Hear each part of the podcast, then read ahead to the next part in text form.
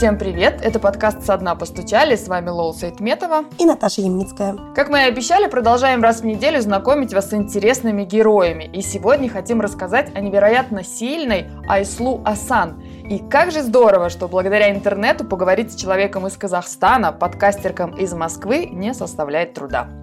17 лет назад Айслу с мужем и дочкой ехали к родителям и попали в аварию. Ребенку было 7 месяцев, самой Айслу 22. Это нелепая случайность, а произошло даже не столкновение с другим авто. На дороге были камни, машину повело. Изменила жизнь нашей героини навсегда. Первое время, еще находясь в больнице, Айслу была уверена, что рано или поздно она пойдет. Но этого не случилось ни через полгода, ни через год. Большая часть тела оказалась парализована. Кроме того, после аварии не работали толком кисти. Было трудно брать на руки ребенка, заниматься домашними делами, даже причесываться не получалось. Она в основном лежала и много плакала – и, как говорит наша героиня, было непонятно, как жить и для чего. По словам Айслу, спустя время наступает момент, когда надоедает себя жалеть. Как она выяснила, любая боль имеет конец, слезы заканчиваются. И тогда остается принять себя и новые обстоятельства. Но на все это потребовался не один год. Как говорит наша героиня, на принятие ушло примерно пять лет. Только спустя такой срок она смогла смириться с изменившимся телом, с руками, которые теперь работают иначе, и с инвалидной коляской. Как найти в себе силы жить дальше, решиться на рождение еще двоих детей и найти удаленную работу не только в своей стране, но и в России, Айслу рассказала в нашем выпуске. Айслу, расскажи, пожалуйста, про саму аварию и как все случилось. Было очень давно это уже все. Ну, это было летом, в июне, даже там не ночью, не поздно, это было 7 часов вечера. Мы ехали, ну, как обычно, мы ездим к родителям мужа по выходным. Это авария, не столкновение, ничего, это просто там были разложены, наверное, детьми кирпичи на дороге. И, естественно, когда там на какой-то большой скорости муж пытался их объехать, как бы там, в общем, машину занесло, и она начала крутиться.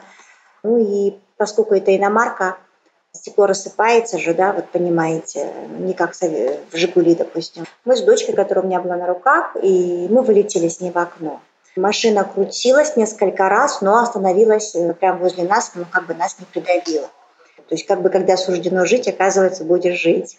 И мы, мы сидели на заднем сиденье, потому что часто меня спрашивают, ну, ты, наверное, сидела там впереди, да, без ремня и так далее. Я говорю, нет, у меня маленький ребенок, который на руках, конечно, я сидела сзади. Ну, другое дело, что сзади тоже, оказывается, есть ремни, вот почему-то тогда я этого не знала. Вот. Я это уже стала понимать, когда у меня уже сама были маленькие дети, мы их сзади пристегивали.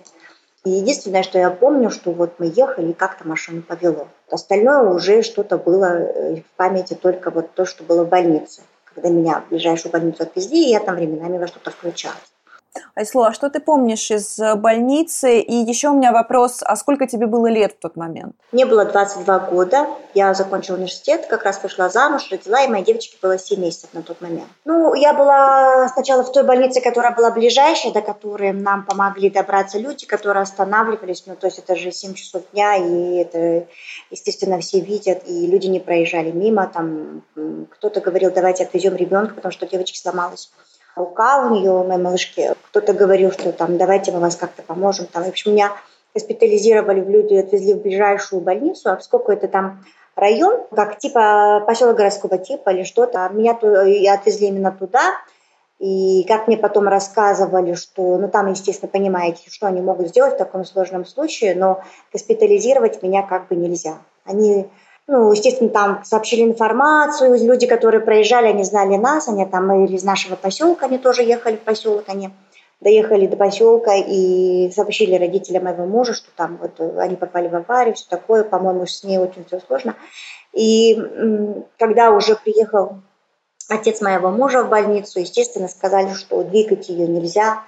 Вот, у меня был перелом шейных позвонков, и трогать ее нельзя. Если она выживет как бы до завтра, то мы там ей пригласим, может быть, с города кого-то. Но поскольку этот ответ врачей не устраивал, свекра мужа, ну, через некоторые связи там вышли на хороших врачей нейрохирургов областных, и эти люди под свою ответственность приехали, чтобы меня забрать.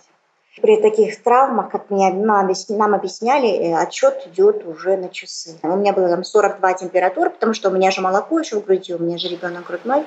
И они, пытаясь сбить температуру, я помню, что накрывали меня какой-то мокрой простыней, какой-то что-то, какой-то раствор на нее, раствор клали и пытались меня ее накрывать, чтобы тело хоть как-то охлаждалось.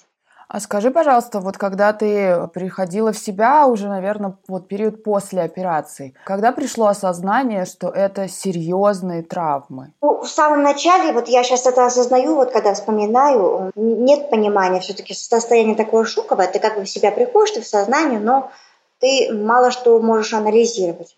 Но я на тот момент, у меня было, помню такое, что... Я же помню, что у меня девочка моя была на руках. И я думала, что если я сейчас нахожусь здесь, то не может быть, чтобы этот ребенок выжил семимесячный. И мне, мне потом мне говорили врачи, что там находится ваш муж в коридоре. С ним все нормально, он к вам приходит. Да, он ваши лекарства привез там и так далее, нашел. И что ваша девочка как бы тоже все хорошо. Но я почему-то на тот период не, не верила врачам, я думала, они просто меня обманывают, но как бы муж-то, скорее всего, жив, потому что он держался же за руль все-таки. Он когда крутился, он был вот, э, держался. И все, поэтому все нормально. А вот что моя девочка вышла, я прям вот им не верила. И когда меня перевели в обычную палату уже, и через час или через сколько пришли, вот вся, вся семья мужа пришла. У меня родители просто очень далеко живут. Вот, они не сразу приезжали. Или они приезжали, когда я была в реанимации, но их не запускали, что такое, потом они уезжали. Вот, и когда пришли, пришли они все, и заходят они, и моя девочка у них на руках, я прям была очень удивлена. Я говорю, а разве она живая? Я вот так прям произнесла. Они говорят, конечно, но мы же тебе передавали в реанимацию, что муж жив, что девочка жива, что все нормально. Я вот тогда прям очень-очень была удивлена. А хотя тогда, когда я в реанимации думала о том, что ребенка, скорее всего, нет, я была почему-то очень спокойна, потому что, потому что я знала, что мой муж жив, что он есть, и он приходит. И сама себе говорила, что он жив, и у нас еще будут дети. Вот как-то я была, вот, наверное, больше в шоке, может быть. И абсолютно вот такая спокойная была у меня реакция. То есть в реанимации я не рыдала, может быть, я чего-то не осознавала на тот момент. Абсолютно спокойно лежала, просто у меня было как, это же паралич, там тело не чувствуешь. Просто верхнюю часть какую-то некую чувствуешь, как некую какую-то коробку, и все. А дальше нет. Я когда, помню, что я пришла в себя после реанимации, я сказала, а где мои ноги?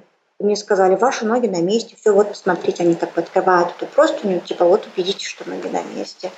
Вот. А по ощущениям примерно все так. И, и поэтому многие вещи, наверное, тогда просто ну, не понимаешь или не, не осознаешь, может быть, на тот период как-то. Потом приходит уже позже, когда ты прикован к постели, и у тебя уйма времени думать, осознавать и анализировать. Айсло, а когда ты поняла, что ну, жизнь больше другой не будет, что ты частью своего тела управлять больше не можешь? Ну и то, что руки у тебя больше не разгибаются так, как ты привыкла. Ну, что руки, это сразу было все же видно, но просто первое время вот тактика врачей, мне кажется, она такая, что человеку нельзя сразу говорить правду, что он никогда не будет ходить и так далее. То есть мне говорили, что я буду ходить через 8 месяцев, там, в течение года и так далее. То есть я, я, мы с этим как-то и жили первые месяцы.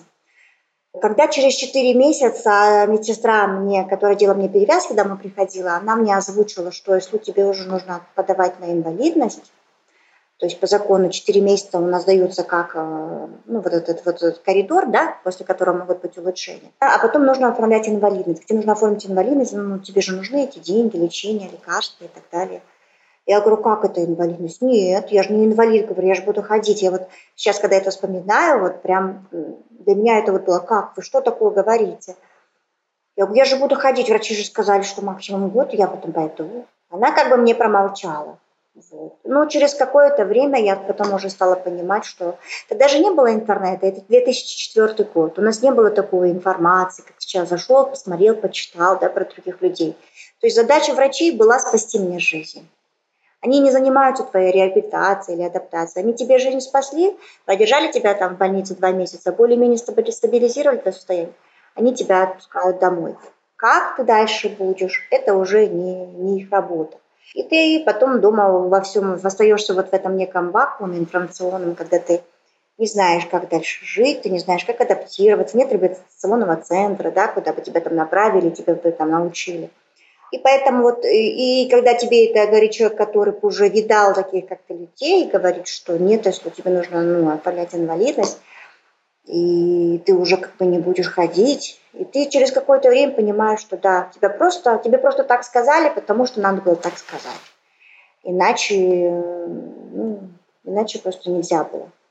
И постепенно ты уже начинаешь осознавать, что да, что да, вот, э, ну, конечно, сказать, что осознаешь, и это как-то тебе помогает, нет, конечно.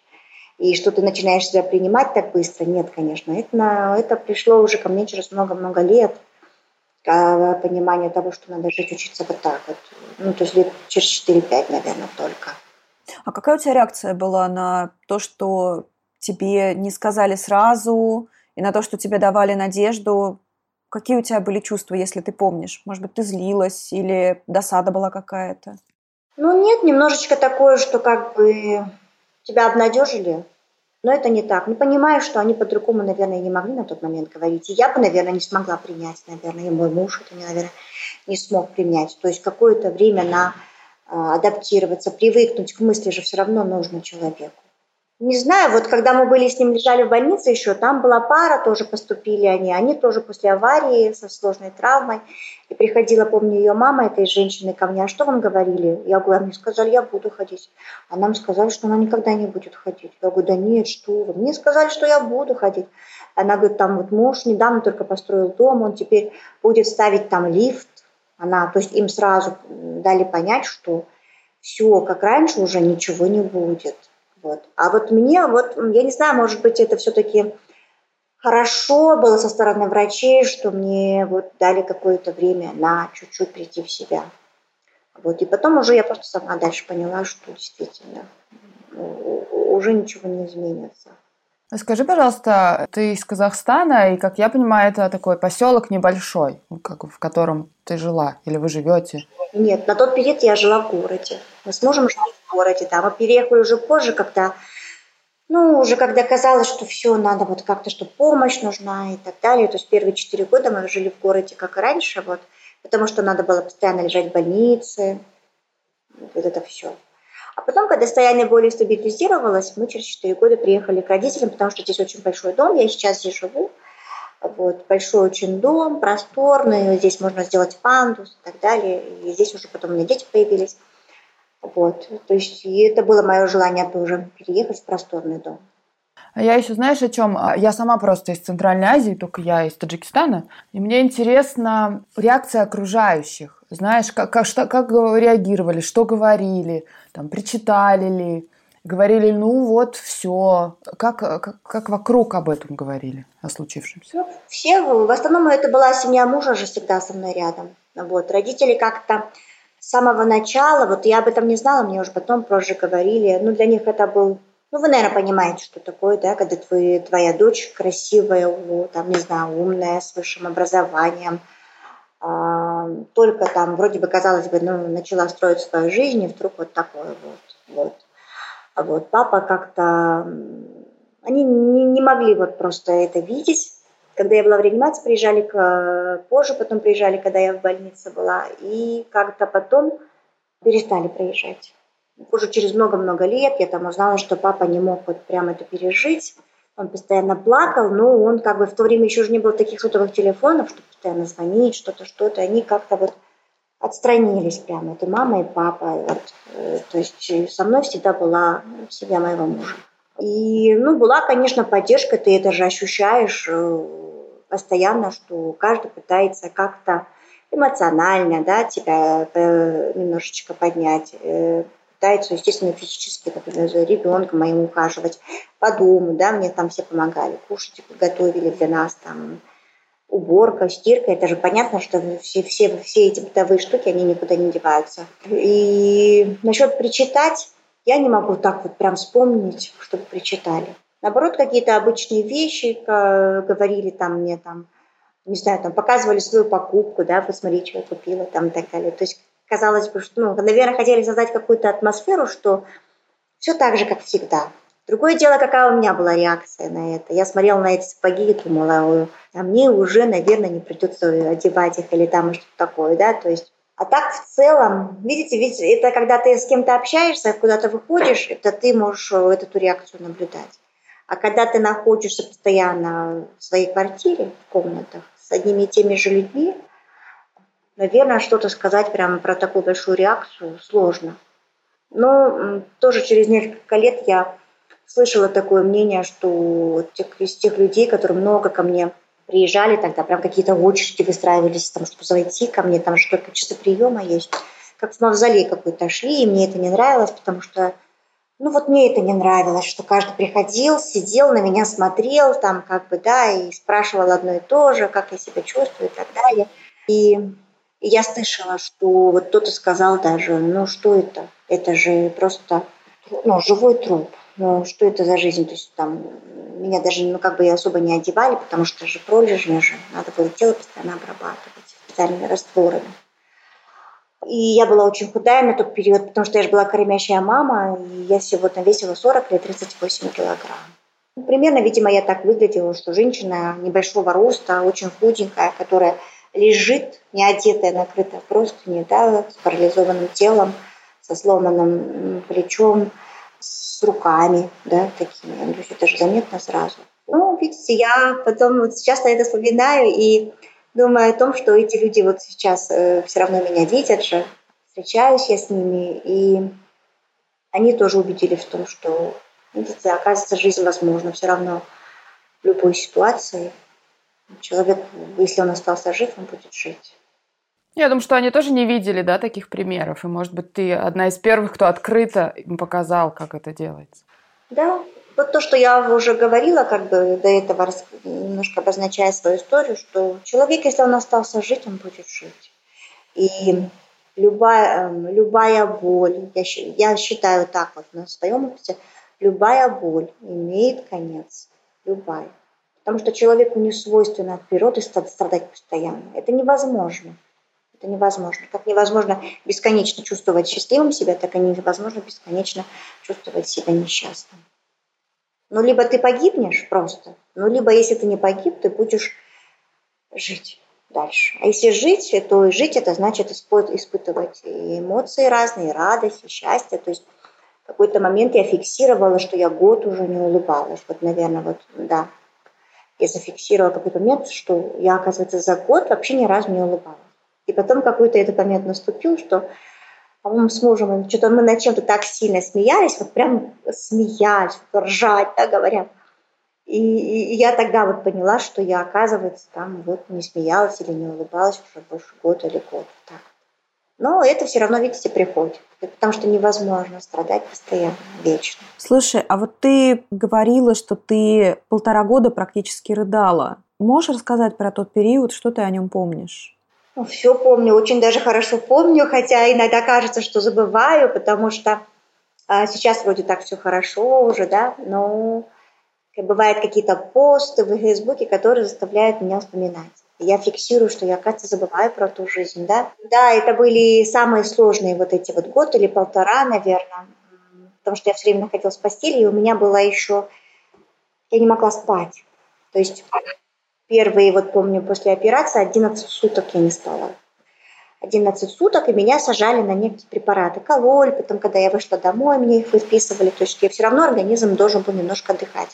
А вот представьте, когда человек не спит сутками, и он ничего не делает, он лежит. Вот представьте, 24 часа, что он делает? Он что делает?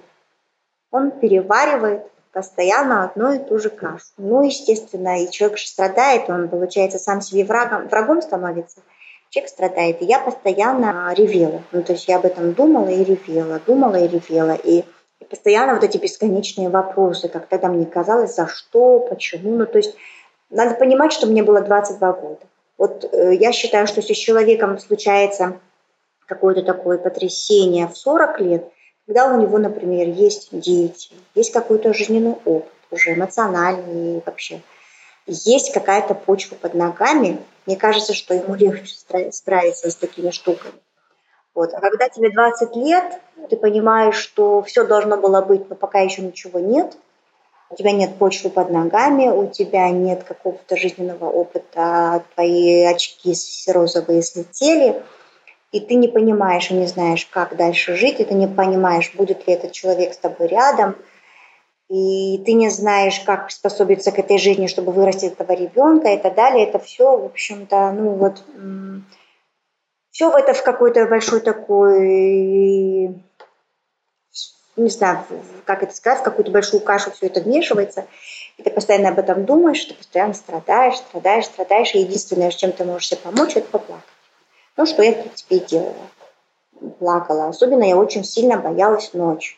То есть, когда ты знаешь, что сейчас все уснут, да, ну, мой муж не может меня там сутками возле меня, меня успокаивать или там чего-то. Ты знаешь, что ты сейчас все уснут, а ты останешься лежать. И ты не можешь сам перевернуться, да, со спины, допустим. И ты не можешь взять стакан воды. И, это... и у меня постоянно была паника. Еще у меня было какое-то измененное сознание в каком-то периоде. Я постоянно всякие... Я все время что-то слышала. У меня там кто-то заходил. У, меня... у нас был скрипучий пол тогда в той квартире. И все время скрипел пол. И открывалась дверь в комнату. И кто-то со мной разговаривал. И меня поднимали, сажали на кровати. И мне каждый раз было страшно. Вот ночью уже я уже знала, что сейчас вот это вот начнется. Я не знаю, что это было состояние. Когда я, может быть, немножко начинала дремать, у меня это начиналось, хотя мне казалось, что я не сплю. Я потом начинала будить мужа, говорить, слушай, тут кто-то был, туда был, кто со мной разговаривал, кто-то что-то мне делал. Он говорит, слушай, ничего нет, ну все нормально, успокойся. Вот. То есть и, и вот такой вот сложный-сложный период, он был достаточно долго. Ну, думаю, год точно. А, у меня такой, может быть, ты не захочешь отвечать. Ты не боялась, что муж уйдет тот момент? Уже когда я была дома, у меня, наверное, таких мыслей было меньше, а вот когда я только была вот после аварии, я когда ну, вот лежала в больнице, мне почему-то казалось, что это и есть конец моего брака. Вот тогда. И когда, когда он за мной уже хорошо так ухаживал, то есть вы же понимаете, там это все санитарные дела и так далее. Я потом на него смотрю и думаю, ну надо же. То есть я это, от него это вообще не ожидала, ну вот прям совсем. Что он будет за мной ухаживать, вот это все проводить со мной там день-ночь, вот это все для меня делать. Ну, то есть он для меня вообще с другой стороны открылся, вообще с другой. Для меня вот это было прям неожиданно. Я была уверена, что после этой больницы я, наверное, вот там отправлюсь уже к себе домой. Но вот этого вот не произошло. Не произошло. И даже позже, когда уже потом, сколько-то, год, два, может быть, прошло, я время от времени озвучивала, что ты молод, у тебя еще все может быть. То есть он еще моложе меня, мой муж. То есть мне на тот период, если 23 где-то вот так уже, да, ему всего 20. И я ему говорила, у тебя все еще будет, у тебя все это забудется, ну, то есть как бы, ты даже абсолютно, ну, начнешь другую жизнь и все. Он говорил, нет. Он и родителям своим так говорил, что нет. Я ее люблю, я буду с ней. И потом, в принципе, уже стало понятно, что уже озвучивать такие штуки не нужно. То есть он сделал свой выбор. Вот, он хочет быть со мной. Простить хочет своего ребенка вместе со мной. А, слушай, ты как раз тоже говорила, что был такой, вот в этот период, когда ты рыдала, что вы вместе рыдали, что муж очень поддерживал и плакал вместе с тобой. Мне знаешь, что интересно, э, это все-таки он был за рулем. Было ли у него, может быть, чувство вины? Конечно. Конечно, было, да, и он об этом говорил, но и его же тоже съедала вся вот эта вот беспомощность. Ну, то есть он же ничего не может для меня сделать. И он тоже думал о всяком, а что делать, как дальше жить. Да? То есть человек уже тоже приходит мысли вот – тоже, чтобы все это закончилось его жизнью, да, то есть я понимаю, что она потом думала, что лучше мне умереть, чем вот это все видеть и, и, и не, без возможности как-то э, облегчить ее состояние, да. Но он понимал, а что будет дальше. То есть есть ребенок, есть я в таком состоянии. Ну, то есть это из разговоров уже, конечно, дальше все понималось. Позже, когда мы смогли уже это озвучивать друг другу. То есть вначале, конечно, каждый был вот сам со своими мыслями внутри, да. Ну, вот то, что он мне говорил, что все еще будет хорошо. Мне кажется, он сам не верил на самом деле в то, что он говорит, но я ему точно не верю. Не может быть лучше, уже, уже никогда не будет лучше, я ему говорю. Что может быть лучше в этой жизни? А он, хоть и, мне кажется, и не верил, но, пытаясь меня успокоить, говорил. Я всегда об этом, эти слова я вспоминаю. Вот сейчас и, и еще, ну, когда было все не так, может быть, лучше, но я вспоминаю, что почему-то он это говорил. Интересно, он верил сам в это, или вот он просто пытался меня успокоить, но на самом деле он был, видимо, мудрее меня и понимал, что когда-нибудь это закончится. Но во всяком случае страдание, которое внутри человека, оно закончится. А вот про вопросы к Вселенной. Ты, когда вы с мужем вместе плакали, когда ты плакала, были у вас или только у тебя вопросы «за что?», «почему?», «почему именно я?», ну или, может быть, гнев был какой-то на то, что вот Вселенная или какая-то высшая сила это допустила, что-то случилось с тобой, что-то случилось с вами? Ну, это как бы все вместе идет в самом начале. Да, конечно, я уже, уже об этом говорила, что есть много вопросов. Ну, то есть это абсолютно, мне кажется, естественная реакция, почему это случилось со мной, за что мне там 22 года, что я успела такого сделать, да, вот. И у меня была некая обида на все и на всех. Она была, когда просто потому что человек этот ходит, а ты не хочешь, ты его уже где-то там внутри, да, вот не можешь принимать и все такое, почему он радуется, почему он позволяет себе улыбаться, да, если я страдаю и так далее. То есть это все было, это, мне кажется, естественный процесс, но потом понимаешь, что если себя так вести, если всех вокруг там в чем-то обвинять, не любить, отталкивать себя, то человек, как, какой бы он либо еще не был человек, он не сможет с тобой находиться. Ну, потому что это невозможно выдерживать. Постоянно какие-то истерики, постоянное недовольство, постоянное нытье нельзя, никто не выдержит. И я сама тоже ставлю себя на место своего мужа. Я думаю, я бы тоже не выдержала. Ну зачем мне это нужно бесконечное нытье? Я ей говорю, что все будет хорошо, а она мне говорит, нет, уже ничего не будет никогда. И это понимание приходит, ну то есть оно же как, она же боль, она внутри же все равно уменьшается, уменьшается. А, через слезу тоже, ну то есть не может она быть бесконечно в том же размере, она все равно будет уменьшаться.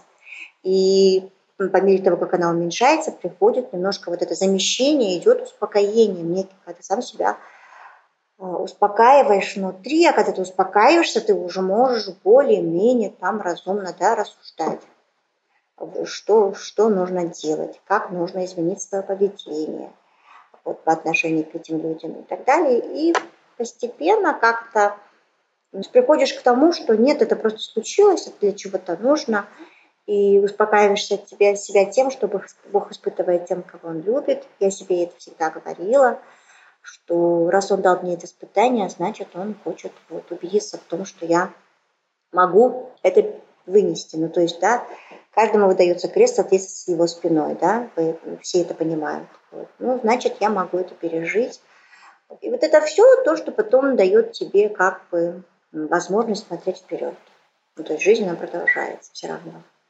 Смотри, в фильме, который, ну, про тебя сняли, прекрасный, кстати, фильм, ты говоришь про реабилитацию, которая, ну, как бы изменила, что ли, твою жизнь, изменила твое отношение, потому что ты приехала в Россию, в Новокузнецк, а там девушки на инвалидных колясках, не знаю, красятся, хоть на свидание. Расскажи твое вот это удивление, знаешь, что типа, ого, они живут. Да, это вот был такой первый какой-то переломный момент. Это случилось через полтора года уже. До этого времени мне не разрешали выезжать на реабилитацию, потому что у меня были, был один очень большой пролежень, и мне говорили, что никакая реабилитация тебя не возьмет, пока это все не заживет, пока мы не прооперируем, пока все это, ну, твое состояние улучшится. И когда я уже поехала все-таки на реабилитацию, да, в Новокузнецк, мне сказали, что время-то, оказывается, уже было потеряно. То есть вот как раз-таки первый год и полтора – это тот период, когда еще можно хоть что-то восстанавливать, когда еще мозг, организм помнит какие-то утраченные функции, ну хоть что-то. А меня как раз-таки не направляли. И они говорили, почему вас не направляли столько времени? Мы вам здесь и пролежень полечили и так далее. Вот. Ну, в общем, вот такое было для меня тоже некое такое переломное что-то. И когда я действительно там увидела ребят, которые уже много лет там на коляске, по 20 лет, еще что-то, но они приезжают в реабилитационный центр, я не думаю, что им особо помогает реабилитация – потому что, ну, что можно сделать для человека, если он уже там столько лет, 10 лет, там, допустим, в этом состоянии. Но они приезжали туда общаться, то есть государство им дает эту бесплатную возможность да, потусоваться где-то. Я так вот, мне так это казалось. И они там на самом деле тусуются. Они там гоняют по этим длинным коридорам на колясках, э, девчонки курят в туалетах, почему-то каждый день красят волосы то один цвет, то в другой. Там любовь, там по вечерам, там свидание в углу, здесь свидание в углу. Я посмотрела, я подумала, ну вот живут же люди. Там еще это, там внутри аптека в реабилитационном центре одна единственная. Мы туда пошли, что-то там хотели купить для перевязок. Они говорят, спирта нет, настоек нет, ничего нет. В руках нет. Они говорят, ну потому что нельзя, потому что все выпьют, потому что все, все скупается. И вот для меня это было вот тоже вот неким шоком таким. И на самом деле там вот эти ребята, которые на колясках катаются, они там что-то кого-то куда-то отправляют, и он приносит, они все это распевают, в общем. И, в общем-то, вот так все довольны. И я посмотрела, ну да, оказывается, действительно жизнь продолжается, можно и в компании посидеть, и любовь можно, и быть красивой можно. Еще там была одна женщина, а у нее была такая красивая норка, норка вот такой полушуба. И я думала, о, оказывается, даже если ты в коляске, то можешь, в принципе, себе какие-то надевать красивые вещи, и это здорово, потому что мне казалось, ну, ну что теперь, ну зачем мне там чего-то покупать, что-то одевать, если я в таком состоянии, и люди видят только мою коляску, и они, когда смотрят на меня, говорят, не дай бог, и вот так прямо говорили вслух, вот в больнице, не дай бог. И мне казалось, а зачем вот это все нужно? А тут я вдруг поняла, что, оказывается, можно быть красивой, можно красиво одеваться, можно носить макияж. И, и у девчонок я там увидела, что они пишут гелевой ручкой, они тоже, как я, у них поражены кисти, но они приловчились, потому что обычная ручка писать невозможно, надо нажимать на эту ручку сильно, а гелевая ручка легко пишет. И я это там тоже увидела у девчонок и приехала домой, я тоже начала писать гелевой ручкой какие-то свои, э, какие свои мысли, помню, вела дневник какое-то одно время – я начала краситься, у меня муж до сих пор вот надо мной прикалывается. Вот пуговиц не научилась она застегивать. Вот. Но зато красится она у нас, вот, я крашусь, да, я могу и ресницы накрасить, то есть тона, и, и тонак я наношу, и все. И волосы я сама укладываю. И все это вот я стала пробовать после того, как я побывала в России. То есть я поняла, что жизнь есть, она возможна. Просто нужно приспосабливаться А, у нас э, была просто одна героиня, которая лишилась ноги из-за рака. И она в какой-то момент тоже поехала в по-моему, это была реабилитация, ей там еще нужно было на себе сделать протез, и она увидела впервые много людей в одном месте, которые с похожими проблемами, как у нее. И она рассказывала, что ей психологически было так плохо рядом с ними, что она как только получила протез, она сразу же оттуда уехала. Ей было очень тяжело переносить, ну, соседство с людьми, которые оказались в такой же ситуации. Для нее это было что-то гнетущее.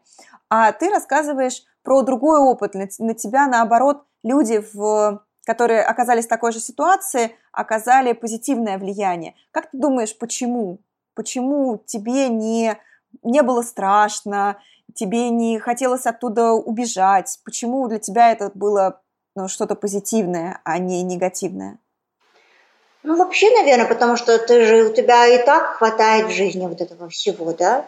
Страдания, негатива. Мне кажется, что человек тянется к этому позитиву. И потом уже люди же, ну, это самое главное в нашей жизни. Я, я и вот э, сейчас у меня, когда вся жизнь стабильна, все налажено, все. Единственное, от чего у меня бывают моменты, когда я страдаю, именно от того, что мне нужны люди. То есть у меня есть работа, она онлайн, то есть это коллеги, это переписка, это все. Но не хватает вот живых людей. Вот я хочу на работу, где мы будем пить чай и просто болтать ни о чем. Ни о чем. Просто. То есть живые люди. Мне, я хочу вот эти эмоции видеть, когда человек улыбается. Для меня много очень значит вот это вот живое общение, живые люди. Когда у меня есть возможность, я все время стараюсь куда-то выпрыгнуть из дома, э, поменять картинку. Это очень важно. И поэтому и для меня это вот некий позитив. И поэтому, наверное, я увидела, когда людей таких же, как я, которые живут, и все у них окей, и, и ты понимаешь, что ты не один в этом мире. Не только ты такой несчастный, который себе задает вопрос, там, почему это со мной случилось. Их много, на самом деле много. И когда ты смотришь цифры, какие-то, ну, там, что в, у меня в стране, в Казахстане 30 с чем-то тысяч колясочников, но это не последняя цифра, несколько лет назад.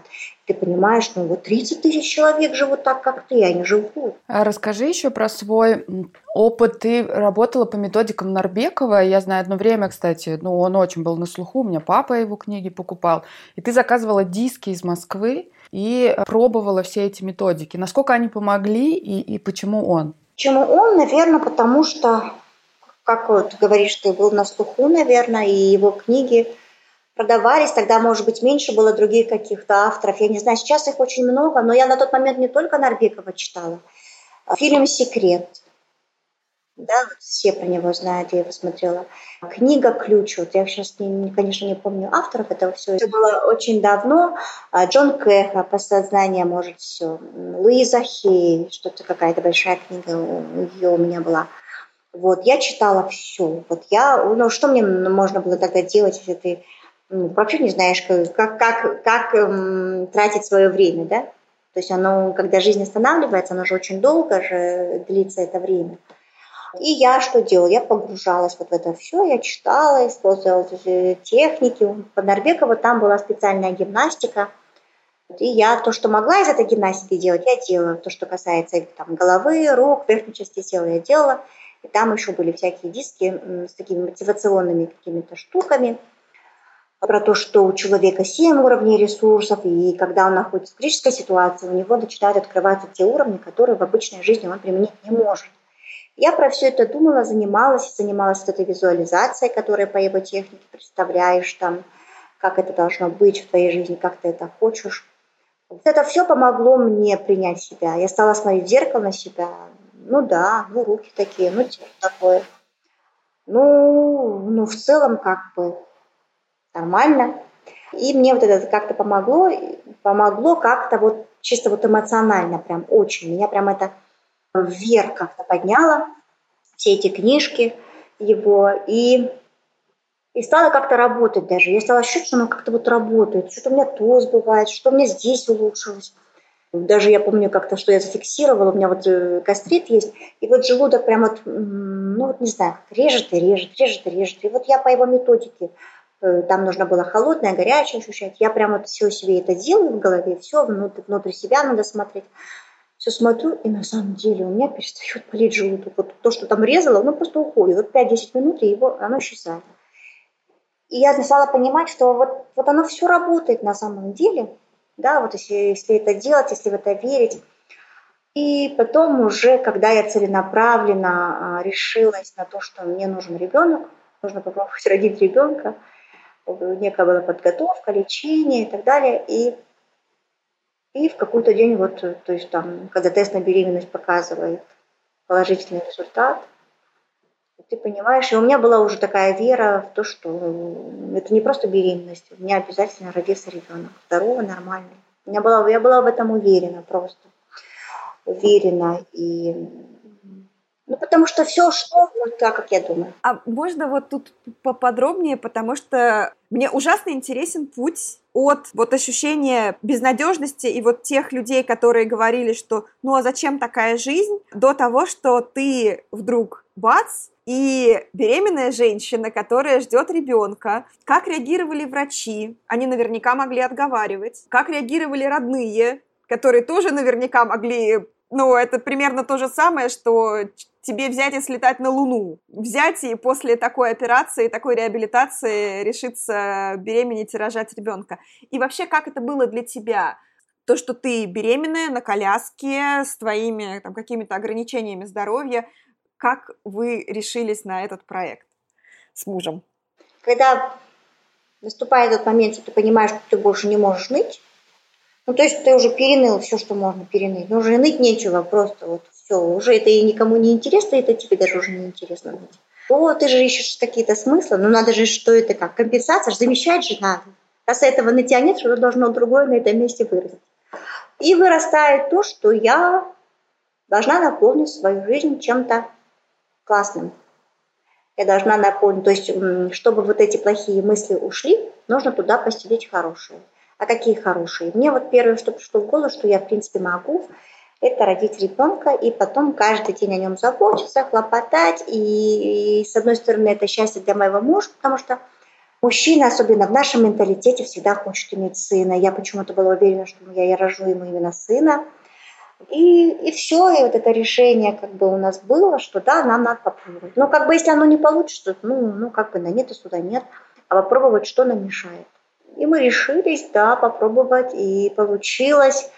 И на учете я стояла в частной клинике, потому что государственные клиники тебе просто не дадут носить ребенка, не дадут.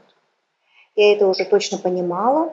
Я пошла в частную клинику, нашла врача, которая мне сказала, что это твое право, попробовать, и я тебе помогу, и ты будешь у меня смотреться, все, потом как бы мы тебя стоим бумажками, передадим уже, потому что рожать-то надо все равно государственном роддоме и мы тебя передадим. Но у него было единственное условие, а, которое она мне озвучила, что если, что-то пойдет не так, то есть пусть у тебя будет большой срок, 6 месяцев, 7 месяцев, но если что-то пойдет не так, и будет вопрос стоять о том, что кого спасать, мы будем спасать именно тебя. То есть, то есть а, э, ребенок а, без мамы – это как бы не наш вариант. Что ребенок будет, а мамы не будет – это не наш вариант.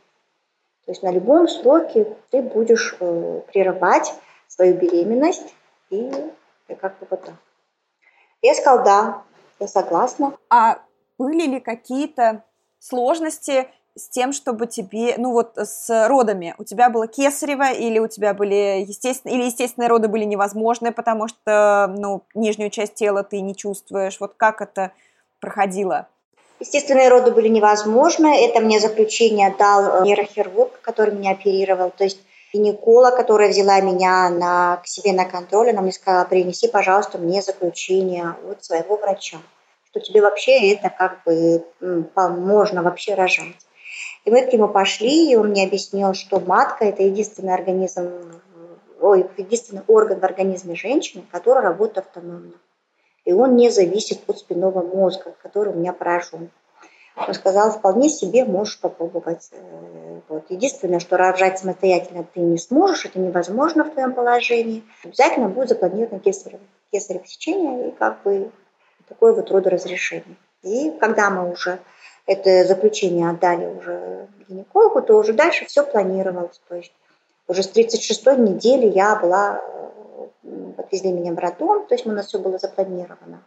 36 недель достаточные, чтобы родить, в принципе, здорового ребенка, у которого откроются легкие.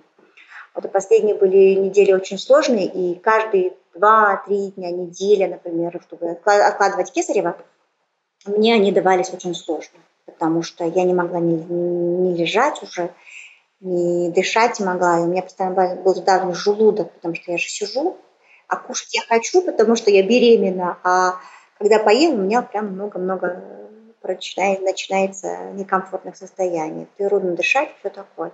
И вот было, когда 36 недель, я уже туда поехала, они сказали, что ну давай хотя бы недельку еще потерпим, ну, чтобы у него лучше легкие открылись и так далее. И в итоге еще недельку они меня придержали. И в 37 недель уже прокисарили, и, ну, и все нормально. Ну, там, конечно, был не очень простой период после родов, потому что я, в общем, я провела в роддоме 18 дней. 18 дней, это много, особенно такая была жара страшная стояла, и, ну, в общем, там были свои сложности, у меня была сильная истерика после родов, потому что я родить ребенка родила, я думала, что это вот я рожу и все закончится, а оказалось, что все только началось. Потому что когда ты не, пальцы парализованы, спина не держится, ты не можешь кормить, ты не можешь переворачиваться, ну, элементарно не можешь разбудить своего ребенка, чтобы покормить. У меня была, не знаю, на третий или четвертый день, когда мне врачи говорили, ну, он у вас вообще не просыпается, ну, вы его вообще не кормите. Ну, он уже не писал, он уже родился три дня, он у вас там не писает, не какает и так далее. Потому что вы его не кормите там. И у меня была такая истерика, я помню, у меня еще была очень высокая температура, потому что ну, все гораздо сложнее у женщины, которая не ходит. И была высокая температура, они не могли понять причину, и мне там капали потом по несколько часов. Я помню, что у меня такая была истерика. Я ревела часа три. И я еще, оказывается, была под капельницей. Когда я успокоилась, посмотрела э, рядом со своей кроватью, там вот такой был ряд вот этих всех бутыльков. Они, оказывается, столько часов меня капали, а я столько часов рыдала и не могла успокоиться, потому что вроде как 9 месяцев ты так все так хорошо шел, терпел, терпел, терпел, вот оно решение, ага, а оказывается, это еще не решение. И все, и все это прорвалось наружу, в эту вот истерику, но после потом уже я собралась, как бы внутри меня выписали, я приехала домой и уже поняла, что все, теперь надо просто приспосабливаться. И приспособилась я. С помощью подушек научилась кормить, на большой кровати научилась кувыркаться там и все такое, в общем. Ну, в общем, опять все стало окей. То есть, если ты знаешь, зачем, ты выдержишь любое любое испытание. У тебя было очень весомое. Зачем тебе нужно было ухаживать за малышом? Да, и оказывается, я вот потом уже поняла, что вот мы говорим, что вы правильно говорят, да, глаза боятся, а руки делают. Ну вот это вот про человека, да. Когда ты находишься в той ситуации, когда не можешь ты больше по-другому, ты будешь это делать. И вот то, что про тот ресурс, который мы говорим, который открывается у человека в критической ситуации. Когда это нужно, и все. Ну, он открывается, и ты начинаешь делать, и ты преодолеваешь это, а потом назад смотришь, думаешь, а как я это сделал? А вот так, потому что у тебя не было на тот момент уже выбора. Надо делать, и надо, и все. И оно все включается. А расскажи, что ну, у тебя сейчас уже трое детей, ты решилась потом еще раз на рождение, да, ребенка, у тебя дочь еще была. Когда дочери исполнилось три года, ты решила думать о работе, да, там как-то реализовываться. А у меня вот э, вопрос такой, почему тебе недостаточно было роли, да, там, домохозяйки, мамы, потому что ну, многие вполне себе, особенно, опять же, на Востоке, да, на Средней Азии, в Центральной Азии, вполне себе это выбирают. Почему тебе этого было недостаточно? Ну, наверное, потому что я уже разогналась как бы на рост, да, и уже как бы, наверное, не можешь остановиться, но хочется еще делать шаг, еще делать шаг. А вообще, как бы, знаете, когда ты, ну, чувствуешь себя иждивенцем, ну а каждый зрелый человек понимает, э, что если ты не работаешь, да, если ты не особо можешь что-то делать по дому, да, там за тебя делают, тебе помогают, ухаживают, ну ты же по-любому иждивенец, ну а как это еще называется? И потом, когда идут тебе такие возможности в виде того, что у тебя есть Wi-Fi, да, вот, ну почему, почему, ну как можно этим не воспользоваться? Если у тебя профессия, которая позволяет работать онлайн, если я умею писать, ну, умею, или мне, может быть, так казалось, но а, что я могу писать тексты. Даже если я, может быть, не умею, но я могу научиться. Ну, то есть это то, что я, в принципе, наверное, смогу сделать, делать в этой жизни. И мне это не давало покоя, что мне надо попробовать. Мне нужно попробовать что-то делать, попробовать как-то зарабатывать. Хотя вот у меня достаток как бы был материальный всегда. И мне муж говорил, зачем тебе это нужно? Ну, дети маленькие, сама это но мне это было нужно. Мне нужно было опять какой-то шаг делать, и нужно было вот опять себе что-то доказать. Доказать, что я могу. Все сложилось. Я вообще еще на тот период уже, опять же, после этих методик очень понимала и хорошо чувствовала про вот этот запрос ко Вселенной. То есть, когда у тебя есть внутри запрос, и ты об этом думаешь много, часто, оно к тебе все равно приходит. Каким любым каким-то способом эта вселенная сама для тебя найдет решение, но оно к тебе придет. И ко мне вот тоже, у меня было понимание, что раз я этого хочу, оно будет у меня. Я не очень представляла, как, но это будет. И в тот период я тоже как раз вышла в Facebook, в соцсети. Мне подруга моя сказала, слушай, ну тебе надо выбираться вот из этого всего. Пойди в соцсети, начни общаться. И я зарегистрировалась на Facebook и вот начала вести свою страничку. Я писала про путешествия, что я была где-то за границей, где-то была внутри страны, я сравнивала какую-то доступность, условия. И так вот получилось, что кто-то меня заметил, и меня приглашали на... Я летала, а, ездила два года на конференции по социальному туризму. Потом как-то вот через всех этих людей кто-то мне прислал это объявление про Everland, а до этого я еще работала, занималась расшифровками, расшифровками на одном информационном портале тоже были нормальные деньги такие, если говорить о том, что человек работает из дома. То есть мне как-то везло на людей, наверное, опять же, потому что я верю в людей, и я верю в то, что когда человек что-то хочет, оно обязательно будет. То есть я не искала там работу через Headhunter там, или какие-то такие. Я искала через людей. Я вот в Фейсбуке нашла э, своего преподавателя в универе. да, и сказала, вот мне что-нибудь нужно там делать, ну, вот можете что-то это. И вот как-то это все, все вот так завязывалось, и на меня выходили люди. И говорили, вот у нас есть вот такая вакансия, хочешь попробовать? Ну да, хочу попробовать. И вот так вот так я занималась расшифровками, а потом попала в Варленд, и опять же я там ну вот хотела, мне нужна была работа, это мне было интересно, она была по моей профессии. То есть если же расшифровка это чисто техническая работа, то я все время думала о том, что была бы мне такая классная работа, чтобы что-нибудь социальное было, чтобы как-то было кому-то что-то полезно. И вот в моей жизни появился Эверлен. То есть у меня запрос был, я об этом думала, и оно появлялось в моей жизни. Так появился Эверленд, ну и там дальше вообще все стало круто с Эверлендом. Это я хорошо стала зарабатывать, я выросла, проект развивался, и у нас все время были амбиции большие, и я ни от чего не отказывалась, я схваталась за все, что шло в руки. Ну и как-то... И муж уже, конечно, на неком этапе понял, что мне это нужно, что это здорово, что я... И как бы это к бюджету нашему семейному тоже, да, э, доход дополнительный, все. И он понял, что... Мне даже иногда, когда я устаю, я говорю, все, я, блин, увольняюсь. Он мне говорил, ну ты 3-4 дня посидишь, мне говорит, ну ты же не можешь без работы, без этих людей, без общения. Ну, ну потому что для меня работа больше, чем работа.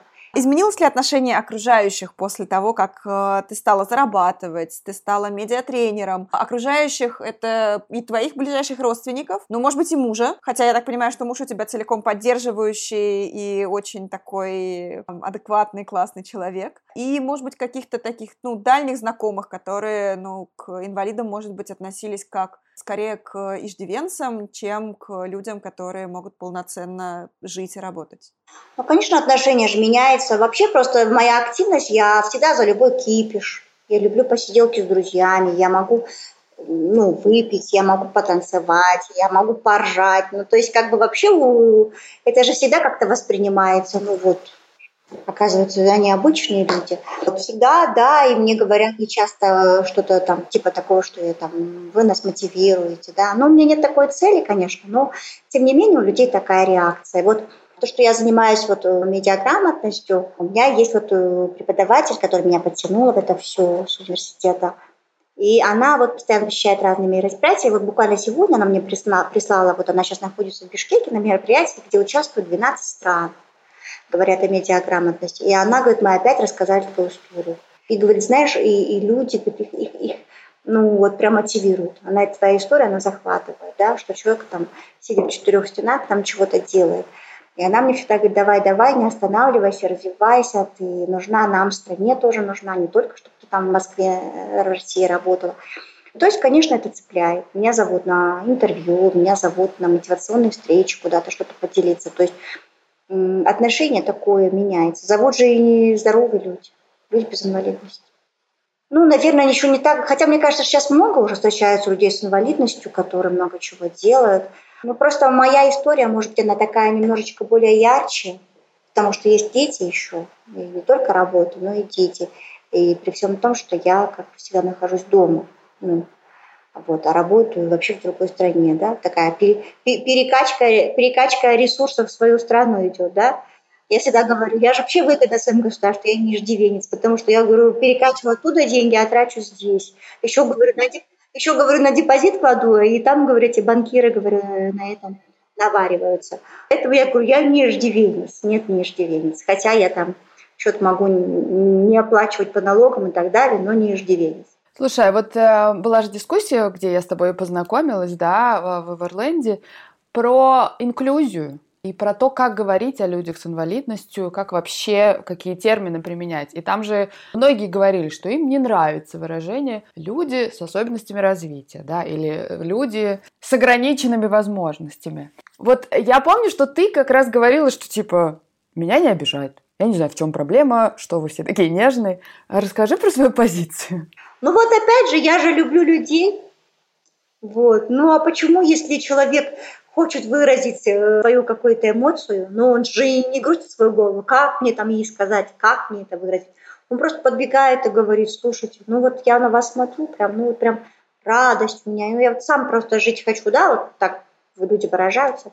Мне просто стыдно становится за свое нытье, когда я вижу вас. Ну а почему, если он так выражает свою эмоцию, все, ну, почему я должна на это как-то там негативно реагировать? Я этого не понимаю. Человек искренне восхищается, он говорит, ой, вы такая классная, вы там, это что, все ваши дети, да, это все мои дети. Мы в супермаркет ходим, вот всей семьей там, да. И там, кажется, уже на кассе, и вообще в очереди уже все забывают, для чего пришел в этот супермаркет. И, ну да, такая реакция. Да, я уже с годами перестаю этого замечать, что люди там фиксируют внимание и все такое. Не знаю, я спокойно отношусь ко всему. Почему меня должно напрягать это? Меня не напрягает даже, когда при мне же говорят, а у меня сейчас свой инвалид в очереди сидит. Вот недавно были в отпуске мы где-то. Сейчас, говорит, я вам не принесу, говорит, там, в кафе. У меня там даже инвалид в очереди сидит, ждет, а вы тут. Я не знаю, в чем напряг. Просто чем больше, я всегда говорю, чем больше мы сами будем в этом диалоге проявлять свою активность, если я часто буду приходить в этот ресторан, потому что мне нравится, хозяин этого ресторана обязательно сделает там доступный вход.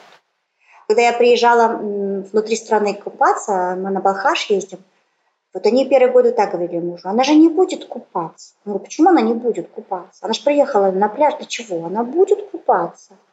Все, глаза закатываются, а потом привыкают. Привыкают и говорят, да, давайте мы вам лежак поставим, а давайте мы вам поможем ее спустить ближе к пляжу, понимаете? Просто людям же нужно показывать, что мы есть, и что у нас такие же потребности, как у других. Я же не говорю, отдайте мне номер бесплатно. Я вам плачу такие же деньги, как любой другой человек. Просто сделайте оно для меня удобным, да, сделайте. Сделайте дорожку к морю, там, я не знаю. Заасфальтируйте, чтобы удобно было на коляске, там, еще не знаю, какие-то штуки. Ну, то есть вот я всегда говорю не ныть, а вести диалог. Ты подумай, что ты сам можешь сделать. Я всегда говорю, я, надо задавать себе вопрос, а что я могу сделать для своей страны? Или о чем я могу быть полезен? Ну, кроме того, что мы говорим, что там постоянно поднимите нам пособие, пособие там, поставьте пандус. Задайте себе вопрос. Если вы хотите быть равным, то значит у вас должны быть такие же требования, как и у здорового человека. А что я могу сделать для этой страны? Для тех людей, которые рядом. Что я могу изменить?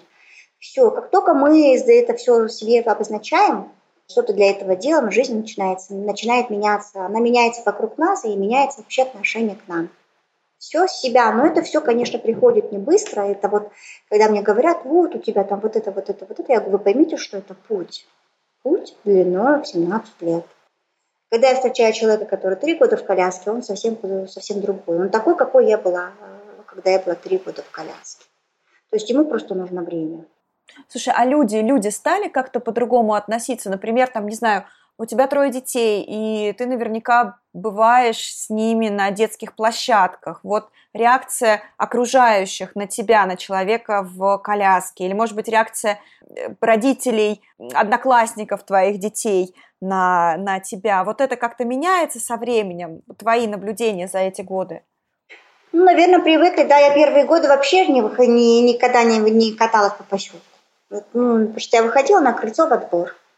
А вот сейчас последние годы я вот э, прямо как сажусь, иду в магазин с детьми. У меня еще кошка, собака, там идем все вместе. Да, люди смотрят, людям было непривычно, может, первое время. Иногда же вот говорят, когда я первый раз с кем-то общаюсь, а до этого просто виделись, они говорят, а вы, оказывается, там, ну, как бы типа того, что и умеешь говорить, и вроде как и с головой все нормально, и все такое. То есть людям кажется, что если в коляске, значит, там она и не говорит, и не соображает ничего и так далее. И когда они вот видят меня в каком-то обычном общении, они, конечно, вот для них это инсайд, да, ой, оказывается, вы там и открыты, и обо всем можете говорить, и вообще как бы обычная нормальная, нормальная женщина. И поэтому привыкают, да, привыкают, что ты вот такой вот есть, и ты обычный. Обычно ты идешь в магазин за теми же потребностями, как и у всех.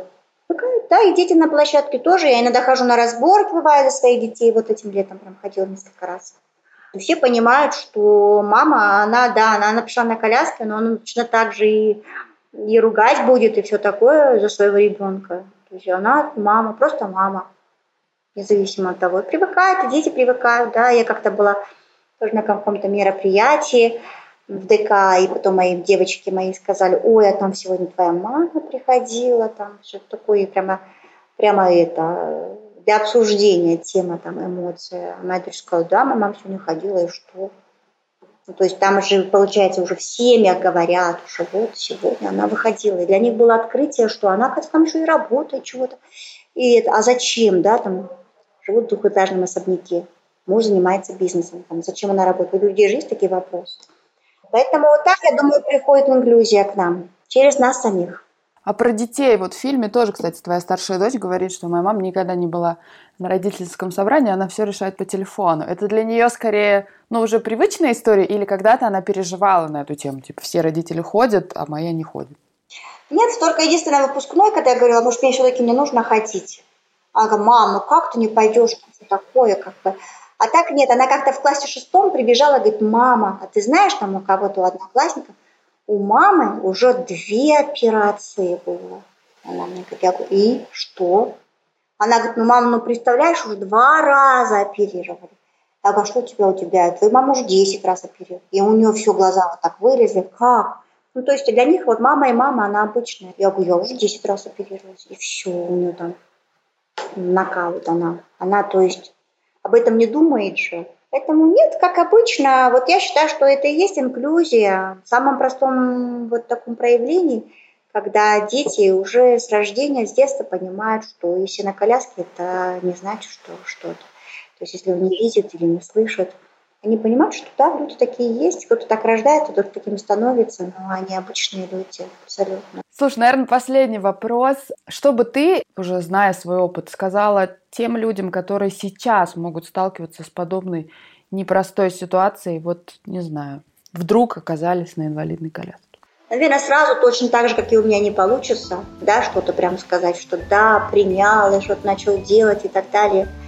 Но видеть в этом некие знаки, воспринимать любую ситуацию как опыт, как урок, как путь, который никто за тебя не пройдет.